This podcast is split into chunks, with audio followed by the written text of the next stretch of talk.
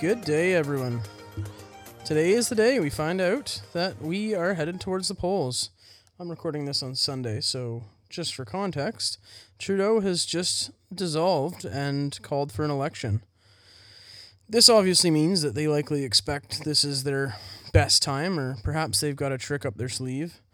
We'll find out. The next 30 some days are likely going to be exciting and terrifying all at once. Uh, full disclosure, I always like to keep my biases open. We all have biases, and I, I can own mine. So without without hesitation, I, I can happily announce that I'm working with a candidate for the PPC in my riding. We're at a point where standing by just wasn't an option for me. So I do hope to interview the candidate and uh, get into that more at a later time. But just in hopes of transparency, I do have a clear bias, and my bias is towards freedom. I say that because at this point, you have liberals and conservatives both advocating for vaccine passports and the dissolution of fundamental charter rights. Uh, you've got the liberals currently working to implement interprovincial restrictions, which is in direct conflict with the charter. So, how that works out or affects the election or what have you, I'm sure the legal battles to follow that will be large. But I will own that happily. I will be representing with the PPC. And uh, that's enough of news this hour. It's been a, a wild week. And I will likely start doing check ins throughout the weeks just dedicated to where that's all going. But this week, we are talking propaganda. And if you think you're immune to it or it doesn't work, I, I see it, it doesn't, you're wrong. Propaganda is everywhere. And whether you see some of it or see none of it, it will have an impact on you. And we are going to peel back that onion today. So, when you hear propaganda, chances are your mind immediately goes to some of the most evident and clear examples that our generation identifies. And, and that's you look at Nazi Germany, you think North Korea. Maybe if you're particularly in tune, you'll think of modern China, even and and that's a good place to start. The thing people don't realize is as we look back at history, we can see clearly through the lens of our information and our knowledge. But at the time, it was not so easy to identify. You look at Nazi Germany and it's it's cartoons, it's radio ads and it generally worked in a in a framework where it would promote positive connections to the Nazi party and they brought negative connotation to the Jewish people. They would depict them as ill, sick, dirty, criminal, anything to, to belittle them. So propaganda it, it really works on both sides. It will lift up one side that they're trying to promote and it will demoralize, dehumanize, and, and just generally bring down the the opposition. And this works on a on a level that's almost subconscious. Again, we look we're we're viewing history here, so we don't have that that ability for it to not stand out. We know where it led. That doesn't mean we know where the stuff we consume today is leading and that's what I hope to focus on here is I want people to be able to identify I want to give you the tools to identify the propaganda of today with the retrospective abilities that we use on the propaganda of yesterday. And that is a bit of a shift and it, it can be tricky. So, in today's context, where can we clearly identify where propaganda is used. And I I would assume everyone's first thought would be either North Korea or China. North Korea being a mostly insulated culture. They're they're almost shut off from most of the outside world, both by choice and by sanction. And when it comes to their media, they only consume their own media, state created, state curated, and particularly choice. They are very meticulous in what they create and how it's created. They will go so far as to kidnap famous actors and actresses, even filmmakers from we've seen them kidnap stars from China and then keep them captive for 10 plus years just to break them to get them to go along with their agenda. And this doesn't faze the the North Korean dictatorships. And the people don't know any different. They they truly have got to a point where this is all they know.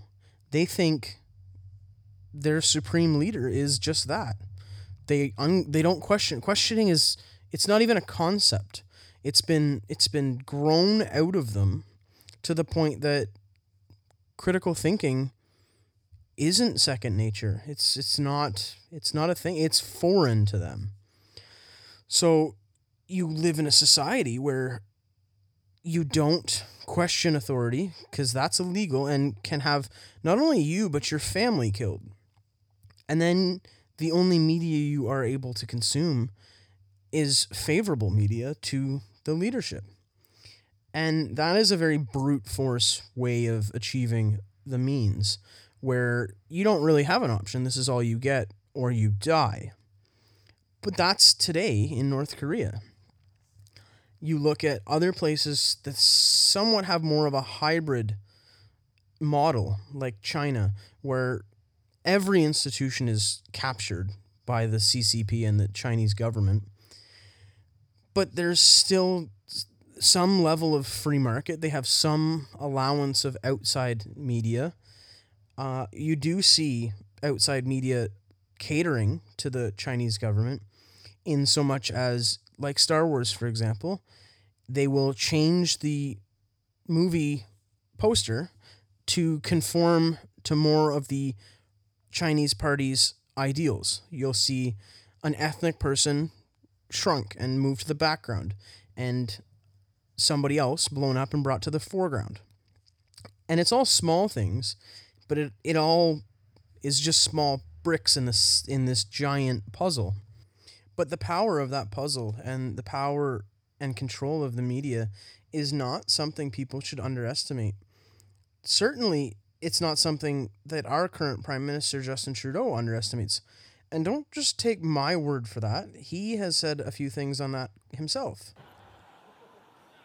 Now, you sometimes hear about liberal bias in the media these days, how they're constantly letting off our government, letting our government off the hook for no good reason. Frankly, I think that's insulting. It's clear that they let us off the hook for a very good reason, because we paid them $600 million. You don't get stellar headlines like these without greasing the wheels a bit.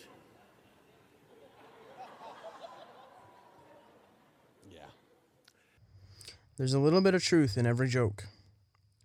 Now, when we talk modern propaganda, before we quite get to modern China or Justin Trudeau. I think it is best to start with the modern grandfather of propaganda, the 28th President of the United States, Mr. Woodrow Wilson. He started what he called the Committee of Public Information. Maybe the inspiration for George Orwell's Ministry of Truth. Certainly see some comparisons between the two. Um, for those of you that really not a commonplace president for most people to know. One thing you will definitely know is that Uncle Sam poster. I want you. It's been memed, it's been satirized, but it is ubiquitous. Everybody knows that poster. And that really is a great start to the modern propaganda. It may not seem like a malevolent force We wanted to fight the war. We wanted to stand for freedom. Perhaps that perspective is coming from somebody who grew up on the favorable side of this propaganda. We don't view it the same way we view Nazi propaganda, though the tactics nonetheless the same. Obviously, they had different goals. One succeeded, one didn't. That has an influence on how we view it. But that modern war propaganda really is still around today. You've seen from the Uncle Sam posters through to modern war movies like Zero Dark 30. Uh, Top Gun was a huge one. It actually shocked me when I realized that was funded in part by the military. Again, to get a favorable view. You had kids watching this growing going out and talking to recruiters. And eh, man, I had the same thing. I I watched those movies and thought, "Damn, this would be fun." But when you realize that it's curated, it's your emotions are being used against you for somebody else's goal. It doesn't always have to be as evil as German propaganda where they use it to dehumanize and demoralize an entire people. It could be as simple as thinking it's cool to support the military industrial complex and risk your life, give your give your life even because it looked cool in a movie. Meanwhile, you're doing someone else's bidding who really isn't being fully transparent with you. You don't really understand the inner workings and the and the motives that go unspoken. Now, there's certain wars we absolutely should be in. From a political policy objective, I think international intervention is largely not our place, either Canada or the States. Sure, we owe a certain level, but perhaps the decades of propaganda have lent to a tacit acceptance of too much. Now, another modern propaganda piece that most won't actually realize as propaganda would be Barack Obama's Hope campaign. And a distinction needs to be made because it kind of fell under the radar, probably due to the fact that most of these media companies and government entities are really kind of captured to the left. I say this now with more insight than I did at the time. At the time, it looked like a great poster. It was a, it was an, honestly an effective campaign. And the more I learned about the deep story behind it and, and what really happened and how it truly is propaganda was when I realized that that beyond just a campaign art or campaign tool, that was state generated. They used tax dollars, and there are two independent reporters that did the reporting on this. I can't remember their names off the top of my head. I, I'll put that in the show notes. They were on the casting call, have you, where the National Arts Endowment, which is federally funded, was doing a interview with with many artists that were highly qualified and talented and they were discussing and brainstorming and, and curating what would be the campaign imagery. And maybe it's naivete or maybe it's it's cockiness where they, they truly think they are above it. And i mean in this situation they, they largely were. The story broke but nothing of consequence came of it. And the effect it had it's immeasurable. That that poster was probably the, the biggest viral political thing of my lifetime it was huge so by now we can identify what is and may not be propaganda, but we haven't really touched on the, the tactics or the the malevolence behind it. And when it comes to propaganda, it can be fairly inert. It can be largely harmless or minimally harmful. So, what are some key elements of effective propaganda? And much with propaganda, it generally comes from a dogmatic perspective. It is unquestioning and above reproach. You see this with fake news. Now, I again, I will own my biases. I have grown to respect certain parts of Donald Trump. But at the beginning, I had no respect. I can admit the fact that I, I fell victim to much of the propaganda that was against him. Now, I can call my shots across the bow. He was far from perfect, but he was also far from the evil portrayal we were all we were literally all told he was going to be the next Hitler. Which again, looking back, didn't catch it at the time. But obviously that that was propaganda.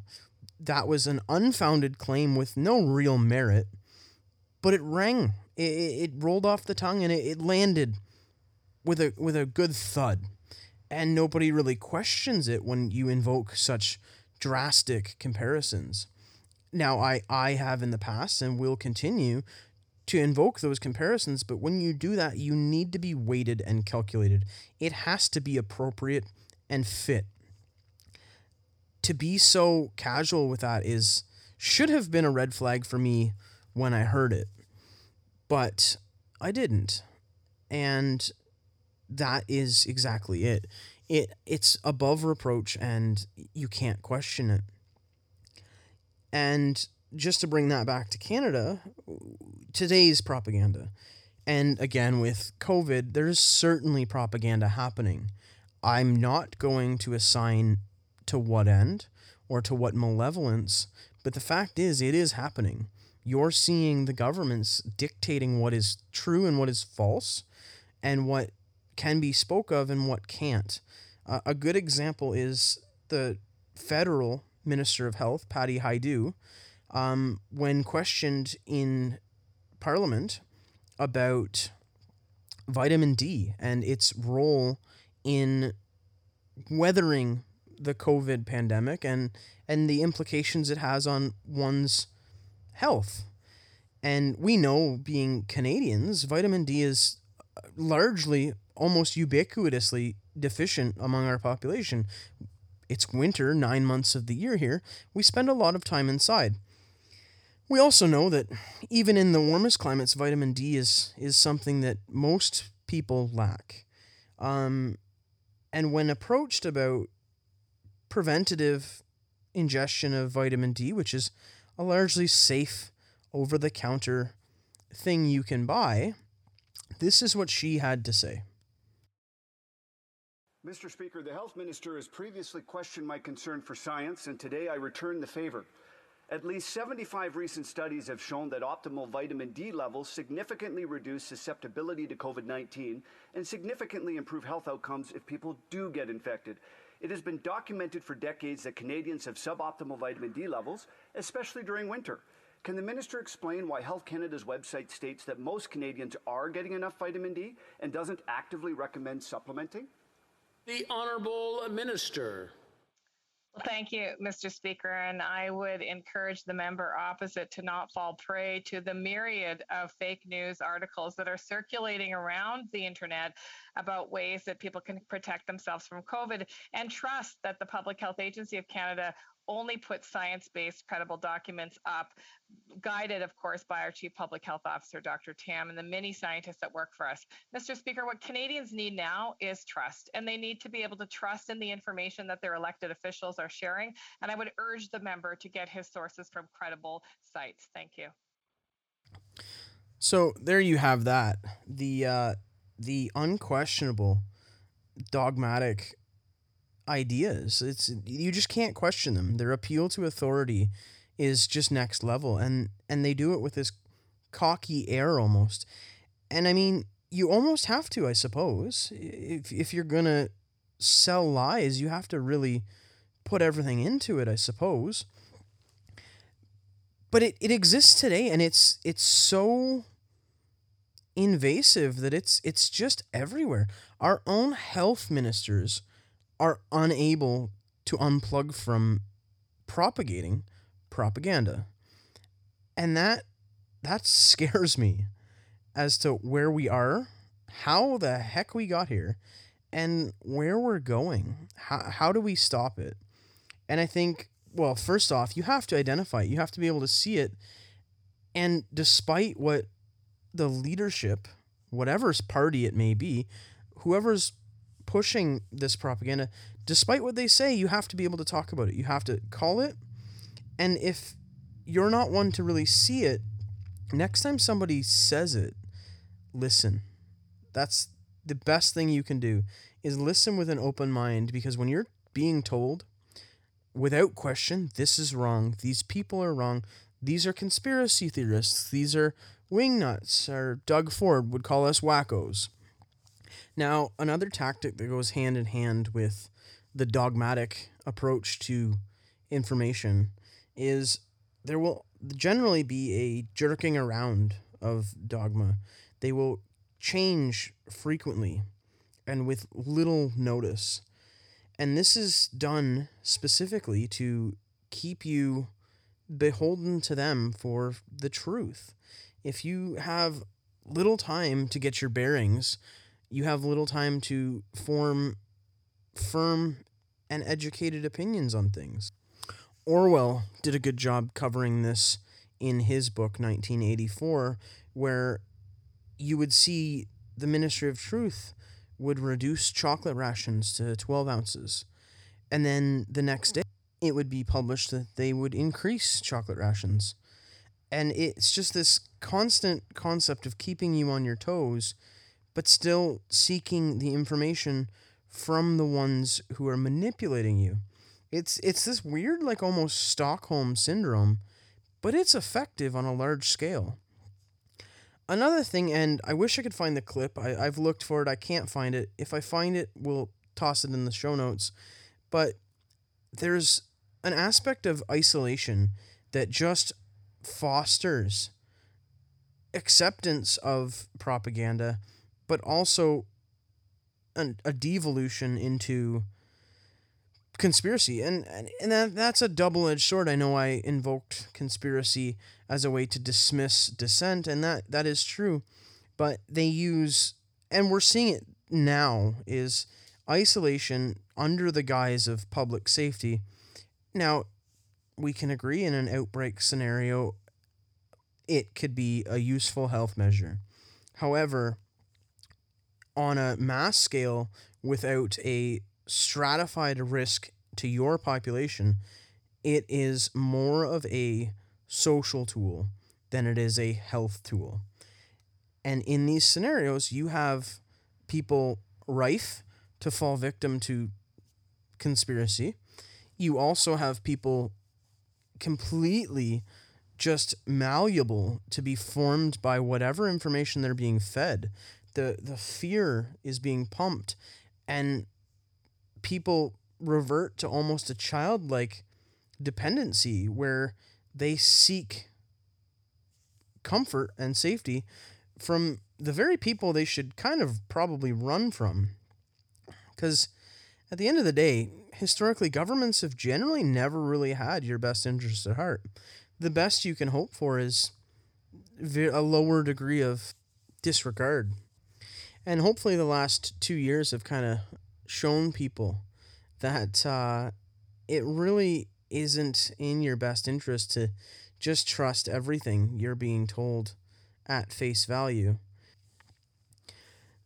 The psychological tactics and the social tactics, I struggle to find kinder terms, but it really is malevolent at this point the manipulation and the division that's being caused by the camping, the siloing of perspectives for people that don't realize there is genuine manipulation happening. And again, I'm I try to find middle ground. I don't need to dive into dismissible viewpoints. But whether you completely trust everything the government's telling you or you dismiss everything they're telling you, the fact is you're both wrong. The the truth is somewhere in the middle and people can't realize that. They're so twisted either directly or as an indirect. They they've so much resistance that they they cannot accept anything to be true and certainly one side of that coin is going to be healthier than the other. But you're no more truly informed than the other. And again, this is we go back to why I really started this is people need to slow down, remove their emotions and be critical cuz at this point it's the only way to stay afloat. And I just I struggle. I really do to find find hope in these times. I, I find myself these days accepting the fact that okay, this is the path we're on. It's it's going to get worse likely. And and I struggle to admit that to myself. But it in Canada we're at a point where it pretty much has to get worse for it to get better. We have to get to a point where people see it as clearly as I do and and hopefully if you're listening to this, you see it at least somewhat clearly as to what's all happening. It's we've shifted from generations of war profiting and, and propaganda to support that. Now, the tactics are very much the same. The difference is we didn't pay the price for the propaganda back then. Some people certainly did with their lives joining up to be the next Top Gun or Matt Damon. And the, there was price paid there, but but the real social impact is the devastating aftermath that war has on all these countries that were nowhere near prepared to to fight against the big the big alliances, the, the states and, and company. So we're almost detached from the, the toll that took. And we can get into that another episode where you look at some of the, the costs and, and the fighting back. The, the question comes is would there have been September 11th had we not had such a impact in the in the foreign countries we chose to invade over 30 years 40 years. I would probably lean towards probably not. I also think there's a lot of unanswered questions around september 11th i, I try to keep an open mind. I don't necessarily pick to, pick a, a finite script but there's no question that there is an immen- immense amount of hatred for the west in the east. And you have to uh, be honest with yourself. Can you blame them? Well, it seems like now is our turn to pay the price for propaganda. And maybe now that we're getting uncomfortable, it doesn't have to just be the status quo. Maybe that's what it takes to to break these systems now that it's been turned around and and again, I try to be middle ground. We we certainly have a virus going around. That that is 100% real. But at the same time, you would be so naive to think that people have not acted in opportunistic ways to benefit socially, culturally, politically, and financially from the scenario we find ourselves living through. Again, I don't have to say that you can take that right from our government. I really believe COVID has created a window of political opportunity and maybe an epiphany. That would be Chrystia Freeland, our Deputy Prime Minister, as well as interim Chief Financial Officer as we lost our last one to an ethics violation. He was kind of thrown out as a scapegoat for yet another Trudeau scandal, but that is neither here nor there. The fact is, these people are fully well able to tell you what they're doing. That is either how stupid or how cocky they are. At this point, I, I probably would lean towards cocky because they have largely gotten away with it. The fact is, there's propaganda everywhere from every side. So nobody is above it, nobody is immune to it. But it's to what ends and what means that is really up for discussion. And right now, I think it's imperative to highlight the fact that it's not a good one. That's that's the whole driving force behind me doing this episode, as well as the fact I see us on a slippery slope to tyranny, which is exactly why I got involved with the campaign I'm working with. It's it's all a giant picture, and we're just now piecing together the different parts. And once we can get enough parts, we can zoom out and really see the nature of the beast. That's why I started this podcast is I, I don't like what I see. More people need to see it so that I can feel like I'm not crazy. Maybe so I won't be alone when it gets to be that dark. Or ideally, so we can do something about it and change the trajectory. Because alone, I can't do anything if in the masses we can change everything. And I think that's what scares the authoritarian leaning people, if if not fully authoritarian, but those that, that lean towards that, there is so much power in numbers and the truth gets out and is so much more powerful than the lies we get shared but it takes so much longer. We're getting there. It's slow. If you're if you're like me and there's some dark days, just hold tight. It will get better. It could possibly get worse first though. And with that nugget, hopefully you guys can see the silver lining and the fact that the curtain is starting to come down. And the way I see it, once we see behind the curtain, it goes two ways. One we we take back what is ours what is our fundamental freedoms and stop the manipulation. Let's get back to common sense honesty or we get to a point where they double down. And if they double down twice as many people will realize it is that going to be enough i don't know the best we can do is try and with that i'm going to start my week. It's going to be a busy one.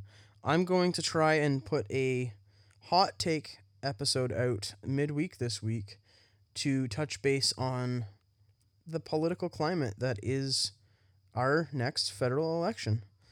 So keep an eye out for that. If you have any questions, my email is in the show notes. Until then, stay safe and take care of yourselves.